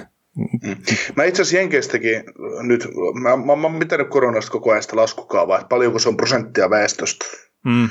Niin nyt kun puhuttiin, että, että se toi todellinen luku tartunnan saaneista Jenkeissä on joku 23 miljoonaa. Se kuulostaa aika me- paljolta. Niin, se on 6 prosenttia väestöstä, hei. Se on paljon. Sä, sä tota, mä en tiedä kuinka moni meidän kuulijoista on esimerkiksi New Yorkissa, mutta, mutta se menet Times Squarelle, jossa on 100 000 ihmistä, saattaa olla samaan aikaan, Mm. niin saatat Times Squarelle, se 100 000 ihmistä, niin tota, korona-aikaan niin 6 prosenttia siitä 100 000, niin se on 6 000 ihmisellä, ketä sä näet siinä on korona. Niin, ja ne lähtee viemään sitä omalle lähipiirille. Niin, sä mietit sitä ihmismassaa, että kuinka monella se 6 prosenttia, eihän se tunnu isolta luvulta, mutta tässä suhteessa se tuntuu isolta. Siinä me puhutaan Suomessa, että meillä on 7200 vai 7300 koronatartuntaa. Ja sitten me lasketaan se viidestä ja puolesta miljoonasta kansalaisista, mitä meitä täällä noin about on. Niin se ei, ole, se ei edes yhtä prosenttia. Niin, ja sitten tässä niinku jeesustellaan sitä, että oliko Suomen linjaukset niinku oikeita, oltiinko liian tiukkoja ja näin. Juu, oltiin. No, Tai siis oltiin niinku just, siis mun mielestä tehtiin oikein hyvin. niin, niin, niin, mutta se just, että otettiin riittävän tiukka linja, okei, silloin kun se otettiin, niin ilmeisesti liian myöhään, mutta nyt tälleen jälkeenpäin taas, niin kuin, että no oliko tarvetta tehdä, niin, mutta että se, että sen tehtiin ne niin kuin ehkä joidenkin mielestä liian tiukat linjaukset, niin kuin tehtiin siinä mun mielestä hyvin ajoissa. Siitä sitten hetken aikaa niin kuin ihmeteltiin, että mitä tapahtuu, mutta että nyt Suomessa on hyvä tilanne. Että tuossa on toisella puolella raja, tai itse asiassa molemmilla puolilla rajaa on vähän huonompi tilanne. Ja yksi rajanaapuri on sitten vielä niin kuin siinä Ruotsin vieressä, niin missä on taas ilmeisesti mun muistaakseni vähän parempi tilanne. Niin Ruotsissa myönnetään korona, myönnetäänkö Venäjällä vieläkään? Vähän saunaa ja vodkaa, niin kyllä siitä. Mä oon toteuttanut sitä, enkä varmaan ole Ai, se, se, on se sun... sairastanut. No, niin. Tänä, niin tänään iltapäivällä oli sen verran vilpoinen tuo ulkona, että mä päätin mennä saunaan istumaan. mä mennyt tarjota. Joo. Tota, onko sulla sille niin kuin, no, huolia sen suhteen, että, että NHL haluaa jatkaa pelaamista? Ei. Et Sehän on niin kuin se kysymys, että, että, että miten monta koronatapausta niin kuin tarvitaan, että NHL painaa jarrua ja mitä ylipäätään pitää tapahtua, että, että niin kuin Gary Bettman, että su- sun käsissä on verta, niin kuin tyyppinen huutelu loppu. Huutelijoita riittää aina, että mä niin kuin tiedän, että sitten jos yksi joukkue tavallaan kokonaan lävähtää käsiin tai muuta, että me koetaan, että se on mahdotonta, että, että, että ei ne niin voi estää. Ja jos ei ne tee sitä totaalikaranteenia pelaajille siksi ajaksi, että me ollaan, ollaan niin kuin hotellissa kiinni tai muuta. Mm, Niin. No mutta siitäkään pelähtää ei halua mitään niin kuin semmoista. Kyllä ne on niin kuin, se on pöhlö. Niin. Ihan oikeasti se on pöhlö. Mutta siis mä en ole välttämättä itse sitä mieltä, että tämä NHL-kautta pitäisi jatkaa. Ihan vaan sen takia, että tässä on niin pitkä tauko ollut jo nyt. Niin, niin joo joo. Ei Ja- siinä pelillisesti mitään järkeä olekaan. Niin, mutta sitten siis kun nämä kaikki pelaajat testata, kun ne tulee ylipäätään Pohjois-Amerikkaan. Ja sitten, että niinku, niitä testataan ihan jatkuvasti, jos ne pelit joskus jatkuu. Ja sitten jos niillä on niinku edes jotkut semi-järkevät karanteeniolosuhteet, Että ne asuu niin tietyssä hotellissa koko ajan, siellä on sama henkilökunta koko ajan, samat bussikuskit vie niitä hallille koko ajan, niin mistä hemmetistä ne saa sen koronan? No sitä mäkin olen miettinyt. Et, et, mä oon aika varma, että se siinä viiskeessä se ei kyllä leviä se tauti, minkä, missä, minkä takia on poltettu näitä torneja sitten niin kuin just yli Briteissä ja ne. Joo. ei, mutta se oli siinä korona alkuvaiheessa, niin Briteissä oliko Hollannissa ja jotakin, niin 5G näitä linkkitorneja poltettiin, kun oli se spekulaatio, että se selvittää koronaa. Mä luulen, että se ei levitä sitä. En ole sata varma, mutta mä luulen näin. Mutta et, et tosiaan, jos niillä on niinku protokollat, että ne on niinku siinä omassa kuplassaan niin sanotusti, ja ne testataan, niin mistä se voi tulla se tauti niille? Niin, no sitä mä oon miettinyt myös koko ajan, että kun ne lyödään tarpeeksi vähän karanteeniin, karanteeniin ja pyöritetään, että että että hotellissa voi vaihtua henkilökunta, äh, henkilökunta, mutta henkilökunta ei ole sen enempää, niin kuin, että ei olla tekemisissä turhaa tekemisissä kenenkään kanssa, ketä siellä on. Ei esimerkiksi, jos sä mietit, että hotellihenkilökunta, kun sinne tuodaan lounasta aamupala pöytään, niin ei siellä tarvitse kenenkään silloin olla. Ei tarvikaan, ja sitten siis jos sanotaan, että se hotellihenkilökunta, että sekin testataan, kun se tulee sinne sisälle. Mm. Kellään ei ole tartuntaa. Ja mm. sitten nekin, jos testataan säännöllisesti siinä, eikä sitä tartuntaa ikinä löydy, niin mm. ei sitä henkilökuntaakaan tarvitse vaihtaa. Ei, ei. Et kyllä siis niinku laivoilla ja noilla, niin niillä on ne henkilökunnat, ne samat tyypit kyllä pyörii siellä aika pitkiäkin aikoja sitten lillumassa. Ja etenkin kun puhutaan rahasta, että sanotaan, että se vaikka sun peruskokki se saakin nyt yksi, yksi kaksi yllättäen tässä parin kuukauden ajan, mikä on huoma se maksimiaika, minkä tämä kestää tämä poikkeusolo niin kuin pelaajille ja sitten kaikille henkilökunnalle muutenkin, niin niiden palkkaus vaikka niin kuin tuplataan siksi ajaksi, niin mm. ihan varmasti on jonoksi asti niitä menijöitä, jotka on, ei saa on. poistua sieltä hotellista siinä aikana, kun tämä homma mm. on käynnissä. Niin, niin. Että ei se, en mä niin kuin näe siihen että mitään syytä. Ja minkä takia, niin kuin sit jos mietitään, että se on desifioitu pussi esimerkiksi, mistä ne pelaajat kulkee, mm. niin tota, kun ei siellä käy kukaan muu. No niin, se menee se, niin, että ei se, se, siellä käy vaan se joukkueen henkilökunta ja muut. Et, ja, ja tota, sitten toimittajat tekee pressit, pressit pelin jälkeen sillä että ne, ne, ne ei ole kontaktissa pelaajiin, vaan se tehdään ehkä samassa tilassa tai televisio välityksellä. Niinhän ne taisi tehdä viimeisillä kierroksilla niin kuin ihan, että ne oli eri huoneissa ja sitten mm. just TV-välityksellä tyyli. Mm. Että sä saat pyytää, pyytää pelaajia sinne, ehkä tota, sä saat pistää toivellistan pelin jälkeen media-ihmisille tekstiviestinä, että kenet mä haluan tai ketä mm. tänne pyydetään ja se on siinä. Takka sitten joukkue tuo viisi pelaajaa päävalmentaja että tässä on nää, nää, nää, näitä saatti jututtaa. Mm. Et se on niin yksinkertaista, että ei se, että mä en te, tehdä niinku tikusta, tikusta tavallaan asiaa. Mä oon sitä toki puhunut koko ajan, että ei. Ja se on mun sitä tyhmä jästä, että sanotaan, että joo, että pelaajat ei näe perheitä ja pelaajat, pelaajat joutuu olemaan reissus, pystyisi olemaan pois kotoa, jos on, jos on tämmöistä ja tuommoista. No, ammatinvalinnallinen kysymys ja toiseksi äh, sä oot muutenkin kaksi viikkoa saatat olla pelireissus kesken kauden. Sitten mietitään, on FaceTimeit, on WhatsApp-puhelut, on, on kaikki, ja elektroniikka on tarpeeksi keks, keskit, keksitty, mitä ihmiset pelaa pelejä ja touhuu muutenkin, niin, ja jokut luksushotellit, niin kysyä tekemistä ihmisille keksitään. Ja töissähän ne on. Niin, eikä se nyt ole maailman ainut ammattiryhmä, mikä saattaa olla pitkiäkin aikoja erossa perheestään sen takia, että saat joutua leivän pöytään.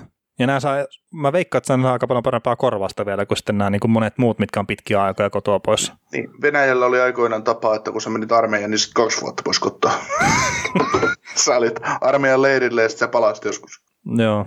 Et se, se on niin kuin, en mä niin kuin tiedä, miksi, miksi, miksi niistäkin tehdään niin kuin vaan asiaa. Ja, ja tota, onko se, en mä tiedä, onko NHL kehitetty se tapa, että, saaks, että pelaajat se sanoo, että ei pelata? No siis pelaajathan äänestää siitä, että onko ne valmiita lähteä tähän niin kuin suunnitelmaan mukaan. Eli tällä hetkellä on se tilanne, että harjoitusleirien pitäisi alkaa heinäkuun 10. päivä, mutta että siitä neljännestä vaiheesta, eli pelit alkaa, niin siitä ei ole vielä niin kuin sopimusta pelaajia ja NHL kesken. Niin ja tässä mitä luin näitä sun muistiinpanoja, niin onko Petman nyt sanonut, että playin kierrokset ja kaksi ensimmäistä pudotuspelikierrosta, niin se on reilu kuukausi, niin ne on pelattu. Joo. Eli oletettavasti, että jos kymmenes päivä päästään treeningen pitää aloittaa, mitä vähän ehkä epäilen, niin tota, niin, niin, niin siitä menee varmaan kolmisen viikkoa, kaksi-kolme viikkoa ennen kuin pelit alkaa. Joo, se on se heinäkuun loppu, elokuun alku on tällä hetkellä se, mistä ne puhuu. Niin, ja jossain mä luin siitä, että, että tota, olisiko free agent marketit tai äh, free, free marketit niin lokakuun ensimmäinen päivä. Joo, sehän kuulostaa siltä, että jos tämä niin menisi sen aikataulun mukaan, että että, että mistä on ollut puhetta. Niin, että se olisi, niin kuin, ne olisi aika, et, et, ja uusi kausi, onko siihen puhuttu, että 55 päivää tarvittaisiin taukoa sitten vanhan kauden ja uuden kauden välissä? Jotain semmoista. Niin, eli kyllä se kausi joulukuun alkuun, sitten se uusi kausi saataisiin alkuun vielä, jos, jos se tota, todennäköisesti, jos, jos niin kuin näillä, näillä suunnitelmilla he menisi, menisivät. Että. Mm. Mutta siis toki tilanne on tällä hetkellä se, että, että niin pitkän kuin korona ei ole rokotetta, niin NHL ei varmaan tule saamaan, ei sen enempää Jenkeissä kuin Kanadassakaan niin kuin yleisöä sitten tuonne katsomoihin. Mm. Niin ja sitten voidaan aina miettiä, että, että tota, mikä se yleisökin juttu on, että, että kuinka paljon, ja eihän se yleisö ole haitaksi kuin itsellensä. Niin, no ei se pelaajille pitäisi olla iso, iso mutta totta kai niin kuin, aina, että mitä enemmän sä tuot sitä mahdollisuutta, että, että pelaajat altistuu jollekin, tai sitten, että no miksei se yleisökin, että, että kyllähän se niin kuin on, että, että jos on se koronatapauksia, niitä voi olla vaikka kuinka paljon varmaan, niin se niin kuin rupeaa oikeasti näyttää pahalta NHLn PR-hommana, mutta sitten jos tulee ensimmäinen kuolemantapaus, että on se pelaaja, on se joukkue, niin kuin joku muu jäsen, tai sitten joku katsoja, mikä voidaan niin kuin pommin varmasti jäljittää, että se on NHL-pelistä saanut sen tartunnan ja se on kuollut sen takia, kun se on ollut siellä. Niin joku tämmöinen, jos sattuu, niin siinä kohtaa tietenkin pallopeli muuttuu taas niin kuin NHLn kohdalta. Mm. Niin tässä on just se vähän sama, kun mä oon itse nyt kritisoinut paljon sitä, että, että kun Suomen koronatilanne mitkä on, on hyvä ja näin, ja mä, mä pidän ainoana uhkana toisilla alueilla sitä, että Suomi menee ja aukaisee rajansa tänne, että tämä muuttuu valtakentäksi, että täällä voi ulkomaalaiset tulla ja ihmiset saa lähteä lomailemaan johonkin Espanjaan tai Italiaan, milloin tykkää suomalaisia ihmisiä lähinnä meinasin, niin, tota, niin kauan kaikki pysyy hyvänä, kunnes suomala, kun suomalaiset pysyy fiksuna. Niin tota, no juu, niin on kritisoinut tosiaan sitä, että nyt kun, kun tilanne on hyvä, että kun esimerkiksi yleisurheilussa Kalevan kisojen järjestelijät on sanonut, että Turkuun otetaan 3000 katsojaa maksimissaan, vaikka sinne sopisi stadionille 11 000. Mm. Et, et, koska, se, et, koska ne päättää, että ok, että me nostetaan kapasiteettia vaikka 6000, tai otetaan rajoitus pois, jos, jos valtio sanoo, että se on mahdollista. Niin sitä just hyvin, hyvin, hyvin, siitä on tullut just mullekin hyvä kommentti, että, niin, että ei ne ota riskiä, että siellä on se yksi koronatapaus ja sitten se lävähtää siitä liikenteeseen. Ei, se, on, se voi olla niin suuri imakollinen tappio, että sama niin kuin mitä sä puhuit just tästä NHLstä, niin on se niin kuin pienemmän mittakaavan esimerkki, että, mm. että tota, se, se voisi tehdä niin kuin loven pitkäksi pitkäksi aikaa niin kuin siihen, millä, millä ajatuksella ihmiset ajattelee jotain tapahtumajärjestäjää tai sarjan pyörittäjää. Joo, ja siis no Suomessa oliko se lokakuun ensimmäinen päivä tai jotain, niin poistuu tavallaan kaikki rajoitukset niin kuin yleisötapahtumista. Joo, että SM Liigakin alkaa ensimmäinen kymmenettä ja näin, että sillä he on suunnitelleet.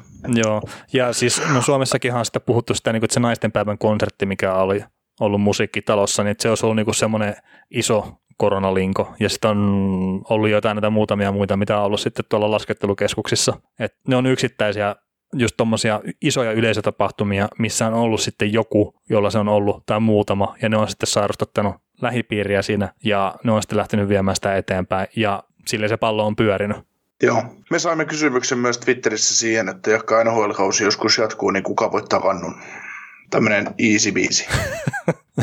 Jos on tässä kohtaa tosi hyvä, hyvä, hyvä, hyvä sanoa, että kuka, kuka voittaa kannun. Mutta Ketkä tot... pääsi pudotuspeleihin? uh, tota... Kyllä mä sanoisin, että siellä niin joku Tampa saattaisi olla yllättävän kova. Mä pidän itse sitten tota, St. Louisia uusi, uusinta mestarina mä pidän sitä, vaikka mä sanoin koko kauden, että niille ei välttämättä jalka riitä pudotuspeleihin, mutta on nyt saanut viisi kuukautta levätä ja heillä on joukkue mintissä, niin mikä siinä sitten. Mm. Että toi, sit, sit tota, mulla on yksi joukkue, jos musta hevonen täytyisi sanoa, kuka voisi voittaa mestaruuden, niin... No mullakin on yksi joukkue, mutta katsotaanko sama. Sä saat sanoa ekana. Columbus. Mä olisin sanonut sama. Kerta ne on terveenä nyt. Columbus, se on niin älyttömän nälkä, no kaikki ne on nälkäisiä joukkueita, mutta se, että et se, että sä saat terveen Jet Jonesin, sä saat koko joukkueen niin terveeksi, niin, niin, niin, niin, ensimmäistä kertaa koko kaudella. Ja, ja tota, siinä joukkueessa ei tarmosta jäisi kiinni se homma. Niin pitäisin kuvana. Jotkut on nostanut esimerkiksi Canadiensia esiin, että terve Carey Price, levännyt Carey Price niin, ja niin edelleen, mutta, mutta tota... Tosin Carey Price on antanut vähän semmoisia lausuntoja, että hän ei ole ihan varma, haluatko sen pelata. niin, pystyykö sen kahdessa viikossa pelaamaan itse pelikuntoon? Niin ei, ei, mutta kun hänellä on niin koronaan liittyen, että on ilmeisesti niin joku läheinen ihminen kuollut siihen, niin tai joku, joku ainakin, jonka hän tuntee, niin sitten se on vähän niin kuin herättänyt ristiriitaisia tunteita, mutta että mm. mä veikkaan kyllä, että hän on askissa sitten, jos pelit jatkuu, mutta et kuitenkin. Et se on niin kuin Canadiensia pidetään sen takia ehkä, kun Carey Price ja Weberit ja kaikki muut on terveenä, mutta joku täytyisi maalikin pystyä tekemään Pigmissiä vastaan. Että. Mutta joo, kyllä mä, niin kuin, mä pidän Selusia tosi vahvana, mutta sitten, sitten toisena niin musta hevonen täytyisi valita, niin Columbus olisi mun, mun pikki siihen. Että Joo. Itse asiassa St. Louis, St. Louis saa 12 kertaa jossain mestaruudesta ja Columbus saa varmaan 50 kertaa. Joo, ja siis sanotaan myös, että Colorado, kun sekin on terveenä, niin on myös sitten, sitten oh, kova no. aikana, kun pelit jatkuu. Että. Ja siis hemmetin kovia joukkoja tulee niin pääosin on noissa niin ihan play-innissäkin mukana, että, että se vaan kertoo siitä, että tämä on tasainen sarja. Joo, ja se olisi niin kuin nyt, kun lähdetään tavallaan niin kuin lähdetään pudotuspeleihin vähän erilaisista lähtökohdista, niin olisi ihan hieno nähdä kyllä, että miten, miten, miten nämä, niin kuin, että kun kaikki sanoo aina, että joo, että ei, ei, ei perhana, että ei perhana, että on tyhmää, niin ok, eihän se siihen pelattuun kauteen niin liity millään lailla, mutta edelleen näillä on samat joukkueet ja pelaajat, mm. pelaajat pelaamassa, että kun ne pelaa tästä itse, itse kondikseen, niin, niin tota, katsotaan mitä rupeaa tapahtuu, tapahtuu, kun nämä terveenä rupeaa sotimaan toisiaan vastaan, että että, että nyt ei voi, voida niin loukkaantumisella jeesustella. Ei, eikä voi sanoa sitä, että ei ollut tarpeeksi aikaa valmistautua. Mm. Columbus 66 kertaa. Kolmanneksi suurin kerran mestariksi. Okei. Okay. St. Louis 12 tosiaan. Colorado 9, kolmanne, kolmanneksi kovin suosikki. Että tota, kyllä, niitä, kyllä niitä siinä, että, että jos Columbus nostaa kannua, niin te kuulitte sen täältä. Joo, John Tortorella fan club täällä ilmoittautuu. Joo, hei, ehkä Joo. tässä kohtaa hyvä painaa jarrua tämän podcastin kanssa. Ja, ja, ja tota, seuraavaa äänitysajankohtaa ei ole päätetty, mutta me seurataan nyt tilannetta, että miten nämä niin jatkuu nämä, nämä pelit. Ja että et, et kunhan tietää niin kuin oikeasti faktana, että se voi hyvinkin olla, että se seuraava kerta, kun me ollaan äänessä, niin me tehdään sitten jonkunnäköistä ennakkoa pudotuspeleistä. Tai tulevasta kaudesta. Niin, tai tulevasta kaudesta.